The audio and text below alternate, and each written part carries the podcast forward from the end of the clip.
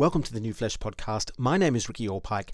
Back in July 2022, we spoke to writer and campaigner Louise Perry. Perry's controversial book, The Case Against the Sexual Revolution A New Guide to Sex in the 21st Century, came out in that year, and we took a deep dive on all the ideas and topics covered in her book.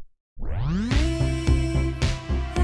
think that one of the reasons that the liberal feminist idea of that the differences between the sexes are trivial. I think one of the reasons that that has become as dominant as it has among some people, among the laptop class, right, among people who work in the knowledge sector, is because our modern lives and modern technology almost give the illusion that it could be true. Because it used to be, for instance, that male physical strength was hugely important from an economic perspective. If you're, you know, if you're working in agriculture or heavy industry or whatever, the fact that men are, so much bigger and stronger than women is both extremely obvious and extremely important. That's much less true in a modern world, which is based on service and knowledge work. Welcome to the New Flesh Podcast, the podcast you deserve. My name is Jonathan Astro, and with me is the cis het privileged Ricky Allpike. How are you, Ricky? I'm good, and that's all true. it's all true. You can't deny it. I can't deny reality. Just tell me you're not cis or het. Try, and I'll say. I just, I, I, just ooze those things. They just come out of my pores. You do, but that's why we are talking to Louise Perry today. She's a, written a, a provocative uh, new book, which I can't wait to to discuss. Let's do it. Louise Perry is a writer and campaigner based in London. She is a columnist at The New Statesman and a features writer for the Daily Mail. Louise is the press officer for the campaign group We Can't Consent to This, which documents cases in which UK women have been killed and defendants have claimed in court that they died as a result of rough sex. Louise is here to discuss her debut book, The Case Against the Sexual Revolution A New Guide to Sex in the 21st Century, which is out now. Louise, welcome to The New Flesh. Hello, thank you for having me. So, Louise, why is WAP considered some kind of feminist masterpiece? Do women really want a certified freak all seven days of the week, every day? um, yeah, okay. So WAP, let, yeah, let's jump in at the deep end. the thing that really struck me about WAP when it came out, right, and it was and it was hailed as this, um, you know, amazing example of women taking taking ownership of their sexuality, yada yada yada. Is two things. One is the fact that the, the video the whole aesthetic is completely borrowed from porn right? Like that was that was what was so striking about it that this was like almost directly transposed from from kind of Pornhub aesthetics onto like you know lightly censored and on, onto uh, onto music TV, and two is the fact that if you actually read the lyrics or listen carefully to the lyrics, it's not clear at all that the women singing are actually doing any of this stuff for their own sexual gratification. They talk really explicitly about the fact that it's actually all about making money. It's things like getting a record deal, you know, having your tuition paid for, having a guy buy you a car, all this kind of stuff. It's actually very, very uh, direct exchange of sex for money and other goods, which I don't think sounds at all like women taking ownership of their sexuality. It sounds like it sounds like the sex industry. well, early in the book, you make a revolutionary claim, and that is uh, everybody clutch their pearls that men and women share uh, psychological and, and physiological differences. This contradicts uh, a couple of popular notions we've heard that men and women are the same, and that the idea of, of being a woman is as simple as saying you are one. Uh, have you had any pushback on this? I've had pushback from every possible angle you can imagine. I mean, probably like it's only been out for like a month, um, and not, it's not even out in America yet. Um, so I'd say that like 80% of responses have been really positive, and actually the most common response has been something along the lines of "Thank you so much for saying this. I've been thinking this all this time, and you know." What a relief to actually see someone write it down. So I, I like the expected pushback from liberal feminists has been, you know, much pretty much what I would have expected because like the book is largely a critique of liberal feminism. Um, that is a sort of feminism that sees um, one freedom as the ultimate goal, and two, like on the basis of that, thinks that women being more like men in every possible way is a good thing. You know that if only women could, can have access to all the all the, the masculine spheres, then they will be free. um, which is a claim that I fundamentally disagree with. I've also had pushback from radical feminists because even though radical feminists agree with me on a lot of, of points on, you know, prostitution, porn, or whatever, I also have a chapter at the end of the book where I say that marriage is a good thing. Spoilers. Uh, yeah, which has gone down like cold in some quarters. Um, and then I annoy Christian conservatives because I'm pro-choice. So, well, uh, but would you say that just a quick follow-up? Would you say that, that liberal feminism is? I think it's a bit of an understatement. I, it's it's sort of the only game in town really? Mm. like that that that that uh, the other wings that you that you just mentioned or the other sects are pale in comparison to this this uh, the what is it, I think a, a, very dominant group. So wouldn't the, uh, most of it be coming from from that? Yeah liberal feminists are definitely the most the most dominant group by far. And they wouldn't normally describe themselves as liberal feminists. They'd normally describe themselves as um, intersectional feminists nowadays. But the reason that i choose the word liberal was because i think it's important to remember that liberal feminism is is just a feminist iteration of liberalism, which is the, the great ideology of our times. So much so that we almost can't see it for what it is because it's what Western culture is completely immersed in. Um, and I'm not like an anti-liberal. It's just that I think that there are there are there are problems within the ideology, and particularly the idea of freedom trumping all other virtues is, I think, a mistake. I think freedom has to be balanced against the other virtues, which is kind of what I'm trying to correct in the book. And just on those those those specific points of sex differences, and uh, I mean, has this issue, particular issue, because you do address it at the beginning uh, of your book, has this issue progressed at all in the last few years? Because sex differences, discussing sex differences of any sort, or any acknowledgement of biological realities, uh, up until uh, have been in, in recent past absolute no go zones. You go into the case of James Damore, uh, mm-hmm. putting forward uncontroversial ideas about about uh, you know uh, uh, differences between between the sexes and, and their choices. Uh, you know, another case would be uh, our, one of our most famous uh, feminists, Germaine Greer, said, you know, um, it was critiquing trans issues a few years ago, completely cancelled, you know, and, the rest of it. So, have you seen? Any any change since the you know since Damore or, or anything like that? Um, no, I think it's probably got worse. Unexpected. I thought you were going to say, "Oh, yeah, it's getting a little bit better." You're like, "No, it's gotten well, worse." well, I don't know. It depends on where you're talking about. So, like, so, so I don't really talk about trans politics in the book at all. I think I mention it maybe once um, because I reasoned that it's probably better to be controversial about one thing at a time. But Isn't that um, kind of like not mentioning a meteor? That's like coming towards the earth. You're like, yeah. anyway, I'm going to the shops later. Yeah, I mean, it's kind of implicit through the whole thing, isn't it? I mean, in the it sense is. that I just thought, you know, like Kathleen Stock, who wrote my foreword, wrote this fabulous book, Material Girls, which is all about the the, the trans movement. Um, there have been other fabulous books written, like Helen Joyce's book Trans and so on. Um, and I, I, I mean, I kind of just take all of that as read in a way in the book. You know, I, my second chapter is called Men and Women Are Different. And I just don't even entertain the idea that you can self ID your sex. I just I just think like I'm mm. that would take it would take so many hundreds of pages to fully address. I just think no, I'm not doing it. Yeah. I'm just gonna I'm just that's, gonna kind of start sequel. reality that's the go from there. Oh no. well, you, yeah, uh, uh, you've mentioned some of the chapter headings, which are, are, are very provocative. Just a couple. Uh, sex must be taken seriously. Men and women are different, which we you know sort of touched on. Some mm. desires are bad. Loveless sex is not empowering. Goes on and on. I won't ruin it for everyone. But uh, you know, with that little teaser, what inspired you to write the book? Because you know, just based on on what I've read out, it can't have been an interest in scoring a job at the Guardian or the BBC.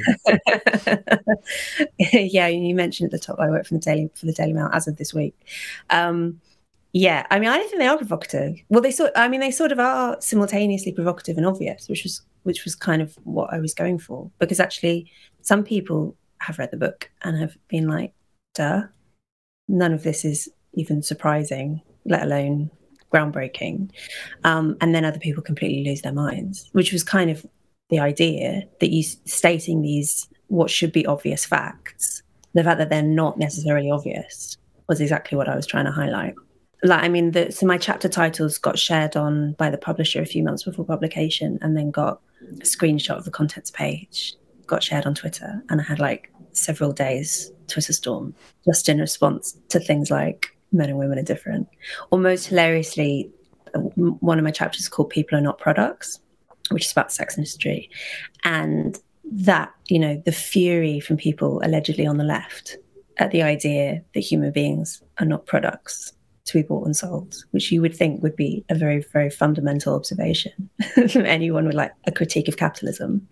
So yeah, they've kind of done what they were supposed to do, I suppose, those those titles. Yeah, I don't think that there's anything. I honestly feel like writing the book was low hanging fruit because there's just there's been such a collective effort at denial in some quarters on these points. And sort of anyone paying attention should have noticed that the whole the whole ideology doesn't really fit together that there's a real incoherence. And i i felt that actually then you know i'm kind of treading a third way. So the the the, the, the typical conflict you mentioned Germaine Greer. I mean, Germaine Greer is a kind of her own thing. She always has been. But the typical conflict in feminism is between the dominant liberal feminism, which is trans inclusive, which is very much about kind of minimizing the differences between men and women um, and promoting choice and freedom as the ultimate goals. And then radical feminism, which is derived from Marxism, which does is not trans inclusive in the sense that it doesn't think that you can kind of self identify into into whichever sex you choose, and um, tends to view kind of men as an oppressor class and women as an oppressed class, and therefore understands like prostitution, for instance, as being within that oppressor framework.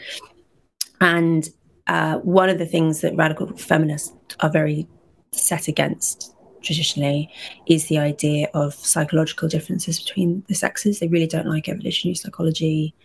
The the radical feminist idea is that all psychological differences and behavioral differences between men and women are a result of socialization, particularly socialization in childhood, and that if only you could sort of have gender neutral socialization from the get go, you wouldn't have, for instance, men making up the vast majority of sexual offenders. Um, you wouldn't have women primarily doing um, childcare rather than rather than fathers, stuff like that. You'd end up with a completely gender neutral world, and I don't think that's true. I mean, whether or not we would, would, would like it to be true, I just don't think it, that it is. I think that the evidence, hugely overwhelming evidence, suggests that actually there's some really important innate differences between men and women, which are which are on average. You know, there are lots of people who are anomalous and don't necessarily fit into masculine and feminine stereotypes, and actually the stereotypes are you know quite extreme. But on average, things like men are more aggressive than women on average. Women are more interested in looking after babies on average. Like that stuff is true. And James da- James Damore was was right that he you know lost his job at Google as a consequence of saying it. And so in in that sense, I'm kind of I I I take those I take those differences as a given from the beginning of the book, and then sort of the question I'm asking throughout is then okay, what next? If we accept that, that men and women have these fundamental psychological and physical differences, how do we manage sexual culture. Mm. And in that sense, I'm I'm not really fitting into any of the boxes. Yeah, well, just a follow up to that, if some of these things you outlined, you, you say are so obvious, are, are low hanging fruit. How, if they're so obvious, how, how, did we get to this this place we're in now, where where where something as obvious as this that, that we can see with our own eyes and that most of us know to be true is is so controversial? Mm. I mean, I guess it's controversial in particular in like uh, you know, in certain spheres, so in academia, in the media, in kind of uh, elite spaces. It's people who work in like people who don't go to university are much more likely to think that this is obvious than people who do. There seems to be that the university system like un- unlearns things that should be obvious. Um, and yeah, it's a really interesting question as to why. I mean, I think that one of the reasons that the liberal feminist idea of um, that the differences between the sexes are trivial. I think one of the reasons that that has become as dominant as it has among some people, among the laptop class, right, among people who who work in the knowledge sector, is because our modern lives and modern technology almost give the illusion that it could be true. Because it used to be, for instance, that male physical strength was hugely important from an economic perspective. If you're, you know, if you're working in agriculture or heavy industry or whatever, the fact that men are so much bigger and stronger than women is both extremely obvious and extremely important. That's much less true in a modern world, which is based on service and knowledge work. So there's, you know, so there's that. There's these kind of big economic changes which are flattening some of the differences between the sexes, or at least flattening the appearance of the differences. Um, the pill, obviously, which is kind of the whole starting point of my book. Like, you know, the pill is this great technology shock in the mid 20th century, which suddenly makes it possible for women to suspend their fertility um, reliably suspend their fertility in a way that they never could before. So that again gives that kind of superficial illusion of sameness in the sense that women can delay childbearing or not have children at all, and therefore, you know, basically do the same jobs as men. Yeah, if you're in an office where no one's doing any kind of physical work, where you're able to delay childbearing, and where you're um, you're generally operating in a very gender neutral space, it used to be people used to have a lot more kind of homosocial lives in that they would overwhelmingly socialize only with either relatives of the opposite sex, but otherwise only with members of their own sex. And that's much less true now, which is partly to do with the workplace changing as it has. You know, you can operate in that kind of space and it can appear that actually men and women are basically interchangeable and that the differences are are really trivial, which is how you end up with these really crazy ideas, for instance, that like you should no longer have men and women's categories in sport if you don't if you don't play sports and if you you know um, then that might seem kind of obvious and it is incredible to me how highly educated people can think i mean it's because they're highly educated that they think this perversely but it, it should be so obvious that i mentioned in the book the fact that teenage boys can typically beat elite professional women adult women at sports particularly anything based on strength and anything based on upper body strength in particular, because the, the, the differences are that massive. Um, but yeah, I mean, the, the, the modern world could almost make you think that that wasn't true. So I'm guessing that that must be a factor in why you see people, you know, denying the differences between men and women, and, and I think also just really wanting it to be true, mm. because if the whole feminist project is about flattening gender differences and crucially making it so that women can be as much like men as possible you know be do everything a man can do in the workplace um, make child rearing completely gender neutral all of this kind of stuff like the, the fact of biological differences is extremely inconvenient because it means that there's this kind of bedrock that you get down to eventually where you try your, your very best to ameliorate the differences and you just cannot kind of you cannot get beyond some of these really ingrained ones. And so I suppose a desire to deny them is very attractive. Absolutely. Well, you you touched on the sexual revolution. Now, talk us through how the sexual revolution has been bad for women, because this this in in uh, popular thought is seen as totally trumpeted as being a great thing, universally great and fun thing, a sexy time for all. so, what what what went wrong? so yeah, these so yeah, you're completely right. The popular narrative says that the sexual revolution was all about freeing women, really. Um, that we'd previously been repressed by patriarchal religious systems and so on. And that the sexual revolution kind of encouraged everyone to discard these old fashioned restrictive ideas and that this has been to women's benefit. I mean, it clearly is the case that women now it's more socially acceptable to be kind of sexually open, adventurous, etc. If anything, it's kind of compulsory in a funny kind of way. Um, I mean, women tread a very difficult line because, on the one hand, there's definitely this encouragement to be a to certified be, freak. Exactly. I was about to. I was about to go into WAP. Yeah. Okay, right. there's, there's definitely that that like that encouragement, but there's also actually like the sexual double standard has not gone away so it's still the case that women are penalized for promiscuity in a way that men aren't on a social level.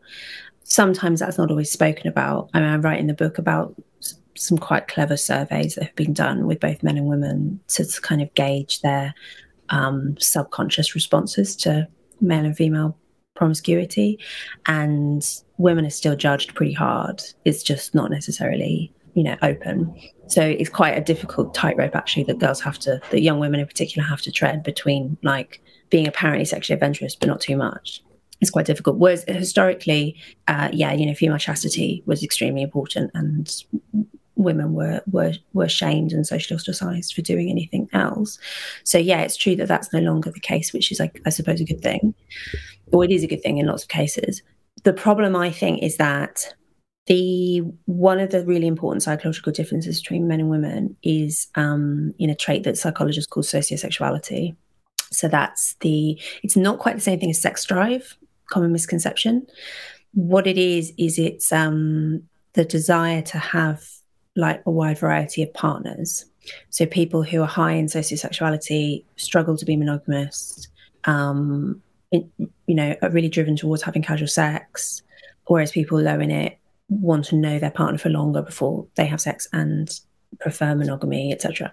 And obviously, you know, you have men and women across the whole spectrum, but the differences on average between men and women are pretty massive. And it means that at the population level, um, there's what I call the sociosexuality gap, which is that men want to be having a lot more casual sex than women, and women don't really want to. And so, like, someone like someone has to win out in a way. And I think what's happened post sexual revolution is that the masculine standard has become the aspirational one for women. And women are, in, are encouraged by the culture and by incentive structures within the dating market to kind of meet that masculine standard and to have more casual sex than they really want to, to have sex sooner in relationships than they really want to, you know, most women will say quite bluntly, if you ask them in surveys, that what they'd like is committed monogamy, but they don't necessarily feel like they can demand that. And, you know, it, it is really interesting looking at, for instance, the differences in, in sexual cultures between, excuse me, university campuses, which are quite a good arena for looking at this because you've got a lot of young people with not very much to do. And they're like a fairly closed sort of community. And you see that on campuses where you have uh, more women than men, so men are the rarer sex, the rarer sex are able to set the terms more easily. And so you end up with more hookup culture. Whereas on campuses where you've got more men than women, the women are the rarer sex, you end up with more monogamy, which is, I think, very good evidence of the fact that these average differences between the sexes are quite profound and they do have an effect in the real world. And I think that what has often been sort of dressed up as um, female empowerment, sexual liberation, blah, blah, blah, has actually been about women not only being given the freedom to have sex like men, but actually being put under quite intense pressure sometimes to have sex like men. And I think that to present that as being a good a feminist thing is completely wrong. Mean, partly because women are having sex they don't necessarily really want to be having, but also because women suffer the consequences of sex in a way that men don't, because women are the ones who get pregnant, and so they have to, you know, deal with deal with the consequences of an unwanted pregnancy, deal with all the side effects of, of hormonal birth control, which can be really really unpleasant, um, and also suffer like the physical risks as well. The fact that women are so much smaller and weaker than men means that going home with a stranger is always going to be much more dangerous for the woman than the man. Um, I can't get sorry, but but I can't get women. I know, I know that I only deal in anecdotes. Off, I, I, I have no hard data for you. But all the women that I survey personally, I cannot get them to admit something that I can see in their eyes. I say, isn't it true that women aren't into all this stuff that they that they want? You know, that they what they really want, and it's going to sound terrible. What they really want is a is a is a, is a long term thing and they don't want this casual stuff they don't like it you don't like it and then they go they sort of i can see this look in their eye like someone's recording them or something. Like they're like they're going, oh, oh, like they're, they're, they're not allowed to say it. Even the women I know really well, uh, I, I I feel this hesitance. Is this am I am I reading too much into this? No, no, it totally exists. The main I mentioned at the top of the show about how I got criticism from every angle. The main criticism from liberal feminists and I guess kind of libertarians in general is that I'm you know treating women as victims, patronizing women. Actually, they love it you know, you can go out onto the street and find as many women as you like who'll tell you that they actually love hookup culture and they are extremely sexually adventurous, authentically, etc., etc. I mean, clearly there are outliers. The outliers do exist. Um, and this is something that people like otherwise very clever people can be weirdly bad at recognizing. You know, if I say that, say, the people of Holland tend to be taller than the people of Italy. And people say, but I know a Dutchman who's really short. Like that should be obviously stupid, but in in um in talking about sociosexuality, people like struggle to compute. Um, so there's that, but also I think that I think honestly that women don't feel like they have they, that this is all dressed up as being about freedom and about choice and whatever. But if you're in a sexual culture where hookup culture is the norm, and where the masculine style of sexuality is aspirational, and you say, you know, so one of the pieces of advice I have in the book, for instance, is that it's better to delay having sex with someone for a few months into a relationship uh, for a few reasons. Partly so that you can, um, because the hormones of having sex addle your brain a bit, so you can like assess your partner with clearer eyes. Partly so that mm. as well, you know that he's not just in it for the sex, that he's actually interested in you. And I say this to women, and they're like, "What do you? That's impossible."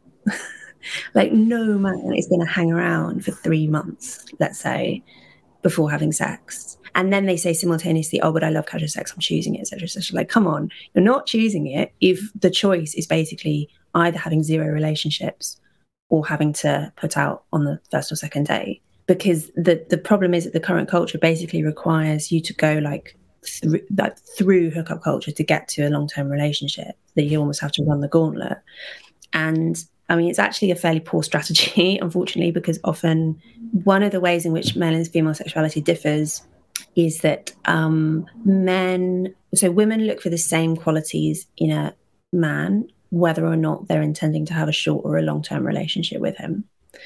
You know, all the various desirable traits that we know, you know.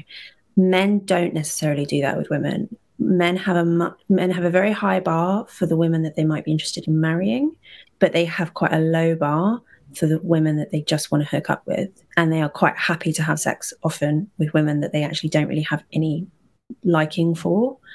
Um, and that's a different, that's a very painful difference between male and female sexuality that women, excuse me, aren't necessarily aware of. So, you know, all of which is to say that it's quite easy to end up in a sexual relationship with a man and to get potentially really attached to a man who actually doesn't really care about you at all, the kind of friends with benefits arrangement.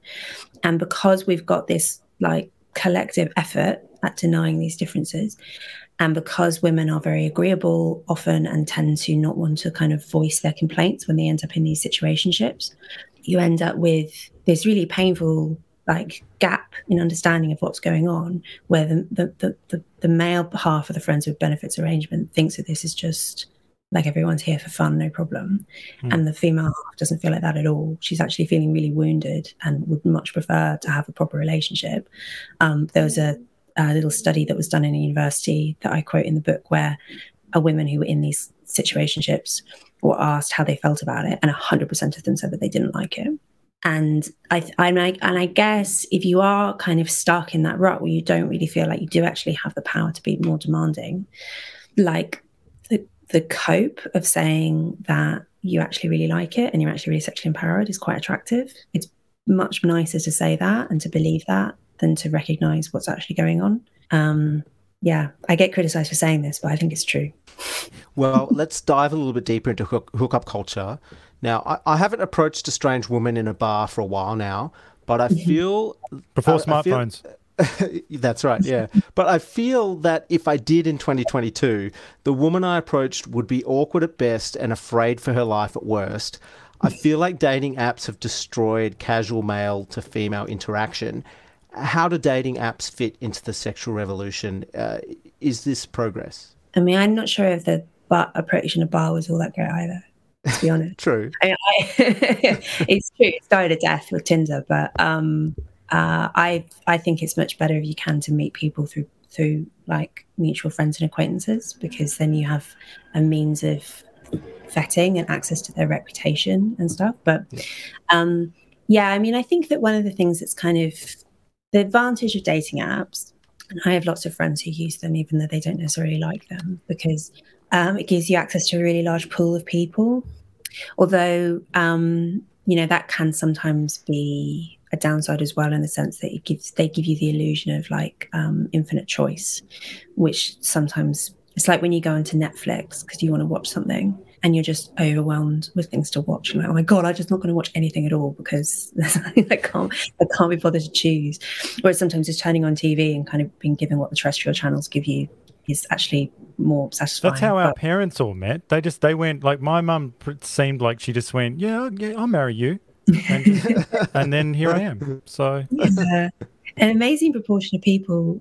There's a graph somewhere I, I didn't include it in the book, but it's a really great graph of like how people met over time um, last sort of 50 years. And obviously, dating apps go like this. Uh, meeting in a bar kind of goes like up and down because the dating apps overtake it. But that didn't used to be the norm. Amazing number of people used to meet in church. Hmm. And um, through family, um, I mean, it's obviously less so, you know, in the days when women weren't in the workplace as often, less so, but workplace is a big one, you know, and dating apps are overtaking all of that. And, and obviously the, there is an advantage in the sense that you can, you have a very, well, women have a very large number of options available to them. Very attractive men have a very large number of options available to them. The bottom 80% of men, in terms of attractiveness, often have zero options available to them. Well, we got because, some, not not zero. but there are, you know, there's a there's a goodish proportion of men who complain of having no matches um, on dating apps, which is kind of miserable for them um, there's an interesting thing that happens on dating apps where it tends to you get this like women all flocking towards the most attractive whatever top quarter of men whereas men just like are happy to match with pretty much anyone which does suggest that um like left to our own devices we tend to, to we tend to drift back towards polygamy. Obviously this isn't with an actual marriage system in place but you you know if you've got these elite men who've got multiple women on the go at one time they are basically living the kind of polygamous ideal which to be fair is our is does seem to be our natural state as a species. Like most i think about 80% of societies on the anthropological record have been polygamous and 20% have had a monogamous marriage system. No one has almost no one has polyandrous system where you have women having multiple wives, um, women having multiple husbands. This is one of these kind of uh, fantasies of like the matriarchal past, like where where I imagined societies where where where we were free of all of these kind of patriarchal norms. I, there are a handful of societies that are polyandrous, and it doesn't tend to be because women are like in charge, it tends to be more like brothers marrying the same woman because of inheritance or, you know, whatever. It's not actually very like feminist in any way. Um, polygamy is a very, very um, kind of natural form of human mating system. And I, I argue in the book, and this is one of the reasons I made the argument for monogamous marriage in the last um, and most spicy chapter, is that polygamy has all sorts of bad results for women in particular and for a lot of men as well. It suits the interests of high status men because they're able to take on as many wives as they like. It doesn't suit the interests of the men who then can attract zero partners. And it doesn't suit the interests of women either because they end up in households um, there's a lot more domestic violence in polygamous systems. There's a lot more child abuse in polygamous systems because you end up with households which are really very like unstable. There's a lot of conflict. There's also a lot more crime in general in societies with polygamy because you end up with this portion of unmarried men who are um, really high on testosterone and resentment and don't have a lot to lose from their perspective. So we'll do kind of opportunistic crime.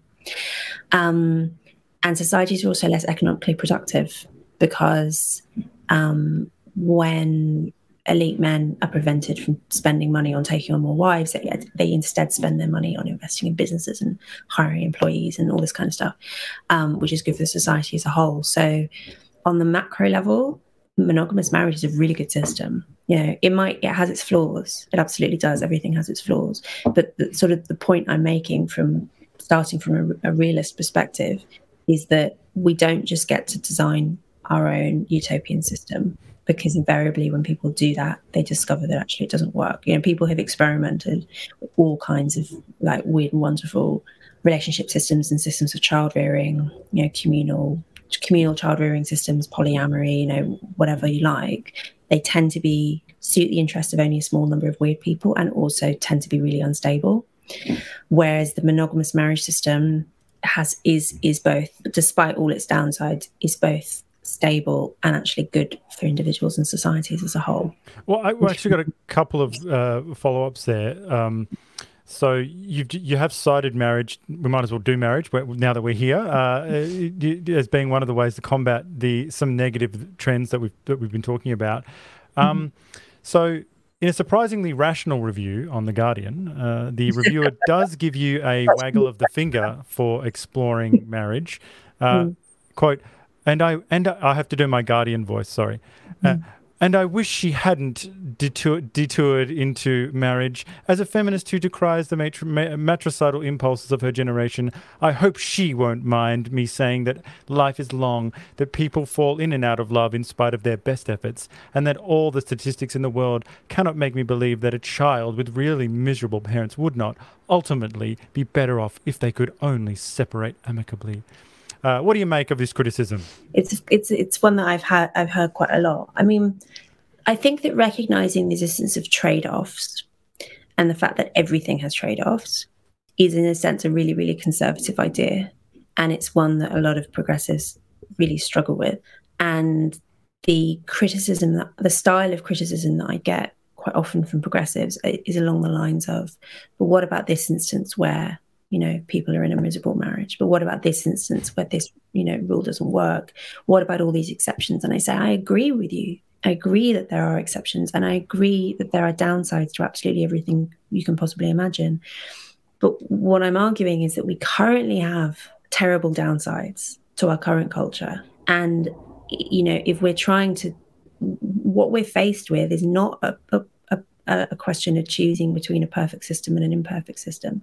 What we're choosing between is two different kinds of imperfect system with different levels of imperfection. And I think that it is clearly the case that people often get, you know, you. I mean, I, I, I do think that it's important that people are able to divorce if you have domestic violence, right? Like, I, I, I really strongly feel that, and I think that the that the criminal justice system should um, should step in and take it really seriously. I mean, campaigning on violence against women in the criminal justice system has been my the life the, the work of my adult life. Um, but most people are not most marriages don't end because of domestic violence. Most marriages end because people get bored of one another in various ways and behave and and and you know have have all kinds of conflict which are inevitable in any human relationship. And the argument that I'm making basically is that both for individuals and for society and for children in particular, the evidence overwhelmingly suggests that in most of those cases, people would be better placed to stick with it. Well, I and think this is a sorry, sorry, Louise. I think you've this is quite a, a, striking thing that I got from your book, and you, have you've, you've you've come to it. Uh, uh, well before I, I, I thought we were going to, but you've got these great ideas in the book, and I think that there are those. I don't want to label the group uh, uh, who is against it, but you know, could be a, a, group of feminists or whoever uh, is on. It could be the left. It could be anyone. I feel like, as you say, that they they refuse to accept trade offs or a less than perfect situation, as you say, which is what marriage is. They would mm-hmm. prefer that we restructure society to service a handful of supposedly polyamorous people out there, for example, or or they would say be happy to to uh, have OnlyFans to go around and say that OnlyFans is great and that it's the thing to do uh, because it works for a few well-off academics in theory. And you know, this is the, the message I got. It's this this idea that that it's okay to strive for the good rather than the perfect. Uh, where I think that seems to be an essential difference between the project that you've embarked on and what you, what I get from uh, you know you could get from uh, some of the other feminist uh, books that that that are striving for that that constant purity test. Uh, they're trying to solve this Escher like impossible problem. Yeah. And the fact that I, so I describe uh, in the book the, what I call the problem of normal distribution, which is the fact that you have a lot of human traits are arranged on a bell curve. And um, if you impose some change on the whole system, it's going to affect people differently depending on where they are along the bell curve. It's going to move the threshold up and down, you know. Um, it's a real problem and it's a problem that applies to pretty much any policy problem that you can imagine. Um, the example i give is marriage you know that there's always been if we if we assume that the happiness of a marriage is roughly along a bell curve you have super happy marriages you have super unhappy most people are somewhere in the middle and it used to be that the threshold uh, above which you would get divorced was really, really high, um, meaning that there were people, you know, who were still in super unhappy marriages, but kind of had to stay together who couldn't get access to divorce. And then you have um, divorce reforms come along at the end of the 60s, and the threshold just comes hurtling downwards because the problem is you can't very easily you know affect a system in a really precise way it's not how human beings work right? We we are all enmeshed with one another in all sorts of really complicated ways. I mean who would have thought for instance that introducing the pill would raise the rate of single motherhood? And yet it has spectacularly because humans are really complicated. So so you know you end up with actually as as what seems to have happened with divorce is that it used to be considered something you only did in a really extreme scenario, and now it's something that people do much more readily. And it's and it's moreover a culture of divorce in which um, marriages aren't really considered to be properly lasting affects all marriages. Like there's really interesting research, for instance, showing that when in particular American states had introduced no fault divorce before others did, introducing no fault divorce um, reduce the stability of all marriages because you have things like people being less likely to support a spouse through further study, um, less likely to have children, because these are all things that you do if you're really, really committed to the relationship.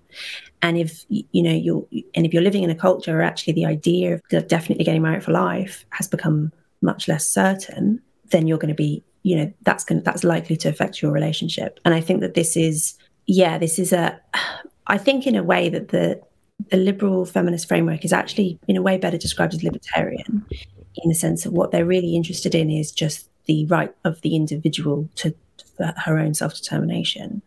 And you can easily come up with cases of you know you mentioned onlyfans. You could come up with cases of of a woman who actually has is like the perfect onlyfans creator.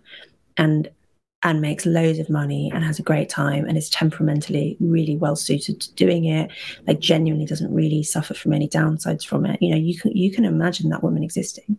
That is not the typical onlyfans creator by any means. And i think that when we're when when you think about some people describe the kind of feminism that I'm proposing here as communitarian feminism, um, as opposed to individualist, in the sense that what I'm what I'm concerned with is not just the individual level people being able to self-determine although i think there is there is merit in that i'm interested in the way that, that culture and collective you know problems and solutions should translate into feminist ideas and i think that and and which does necessitate trade-offs and which also does necessitate people you know restraining themselves like if say you have a monogamous marriage system that necessarily involves people being constrained because they can't take on multiple wives. And the people actually in, in, that system who are most likely to be aggrieved by that are the elite men who would otherwise be polygamous if they could. But, you know, if you want to have a marriage system which actually benefits everyone, that does necessitate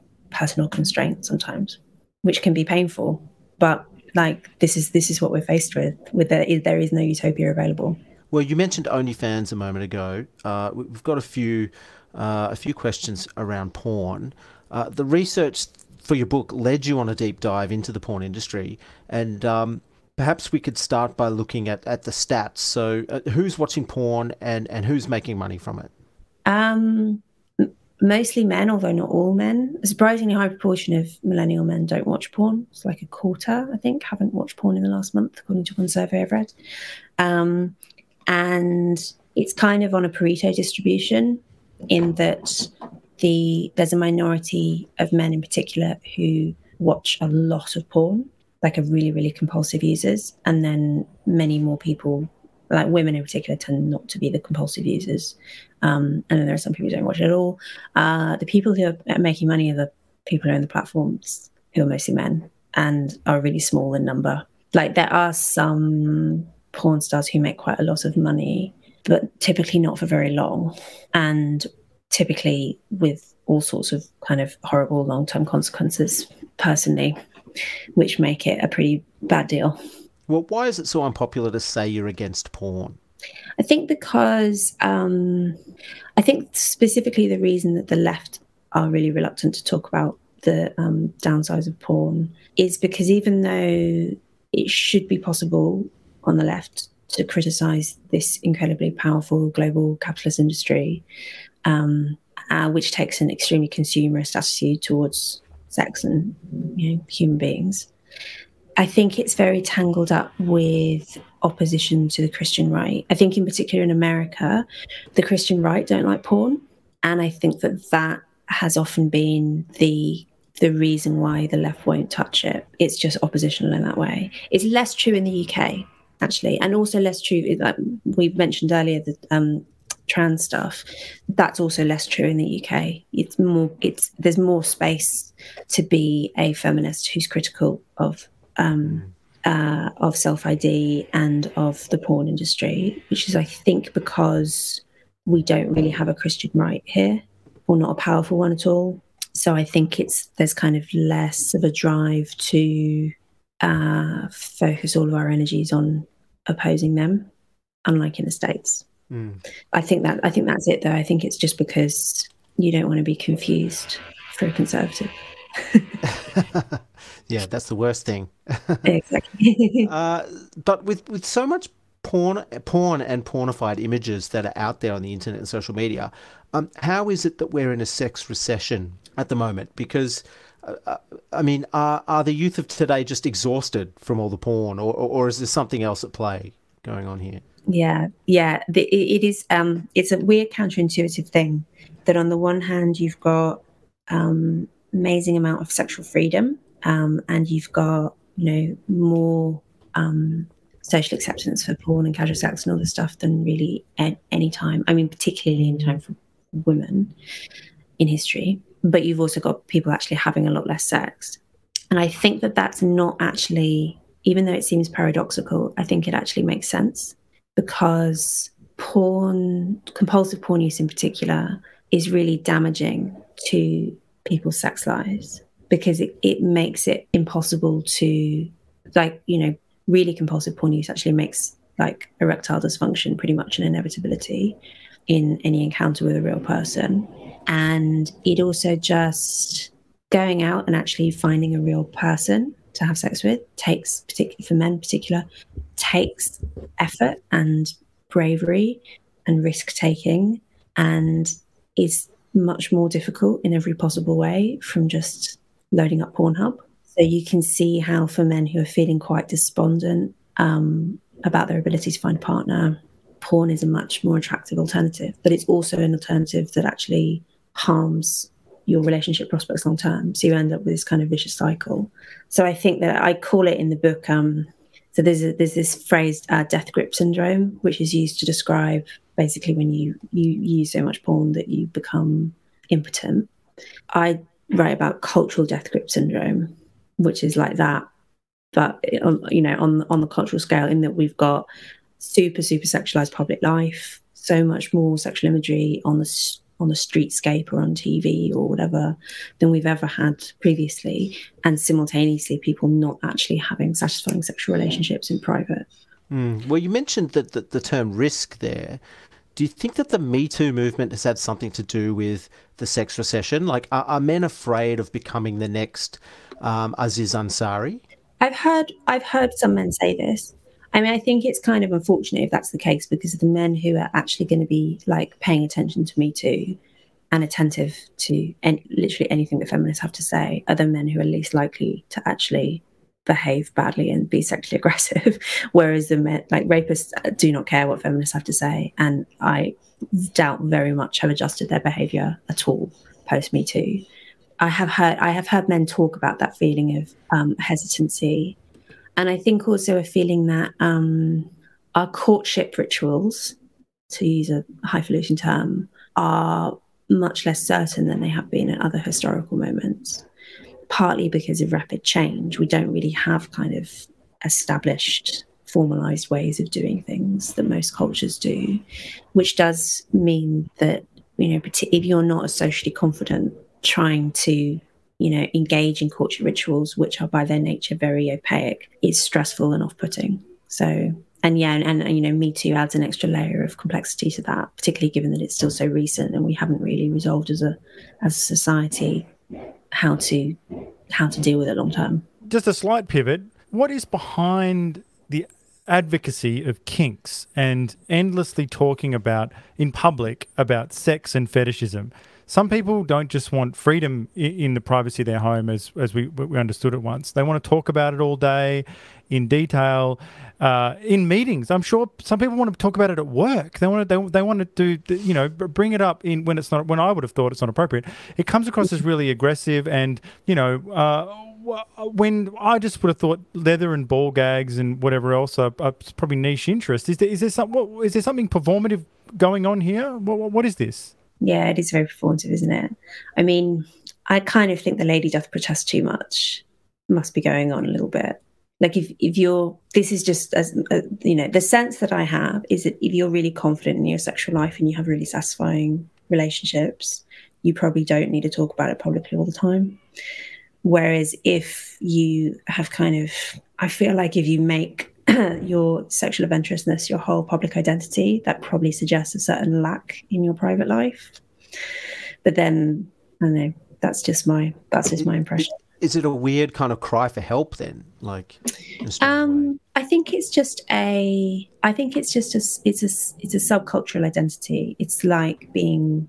Well, I mean, so the strange thing. I think the strange thing with BDSM, right, is that it's often represented as being really countercultural, and as even you know uh, anti-patriarchal. It's it's it's feminist, and often the the kind of cultural portrayals that you'll see of BDSM relationships involve female doms and male subs. But actually, within the real world of BDSM, that's very unusual. It's overwhelmingly female subs and male doms, and what I think is kind of um, perverse about BDSM is that in many ways it's like a hyper hyper exaggerated version of traditional gender roles where you have men being you know extra aggressive and women being extra submissive in this ritualized performative way. And i do wonder if sometimes what's going on is that this is a response to the fact that we now live in much more gender neutral kind of social space where sex where gender where gender role where traditional gender roles are resisted and actually sex differences even are denied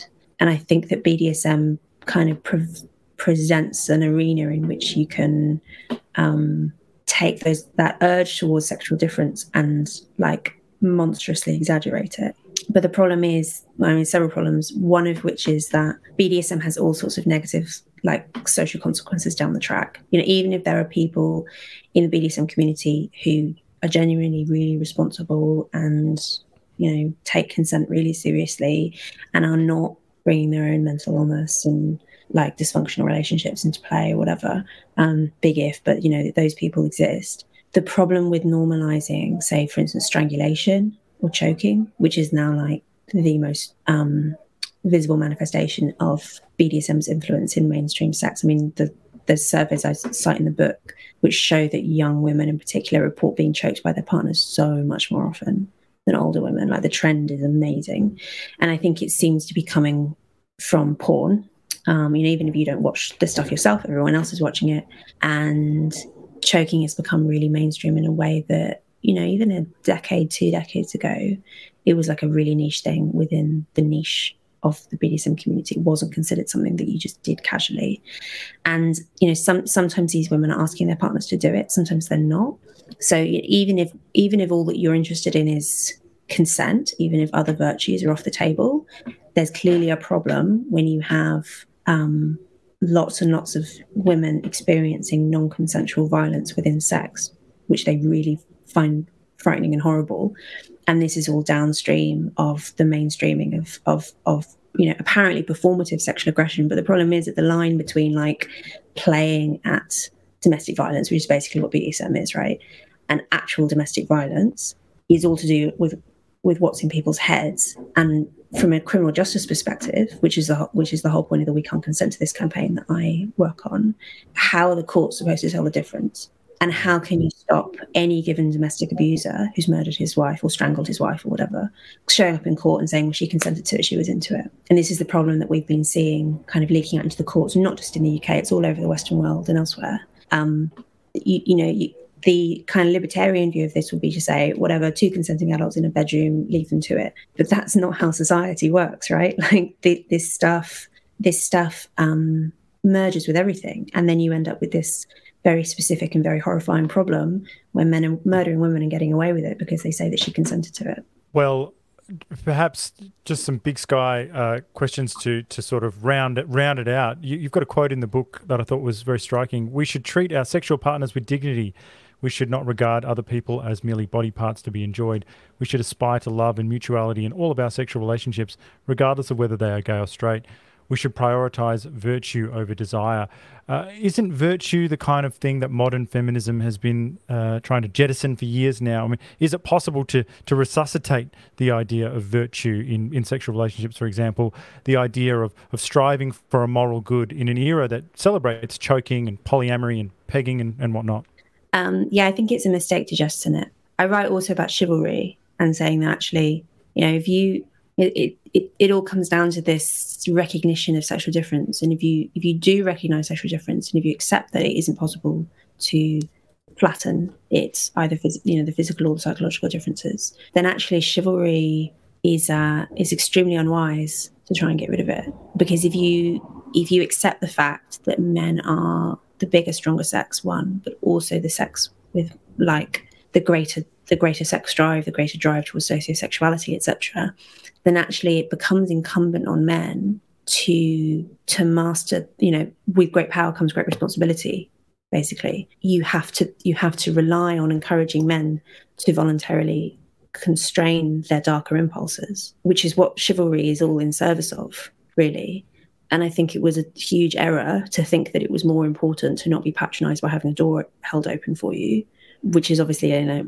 occasionally a slightly annoying side effect of chivalry but actually the like the central purpose of it is really important. And yeah, I think that it, it isn't enough just to say that as long as everyone is consenting, then there's no problem. You don't need any other kind of norms. You don't need to recognize any other virtues because it, the playing field isn't level.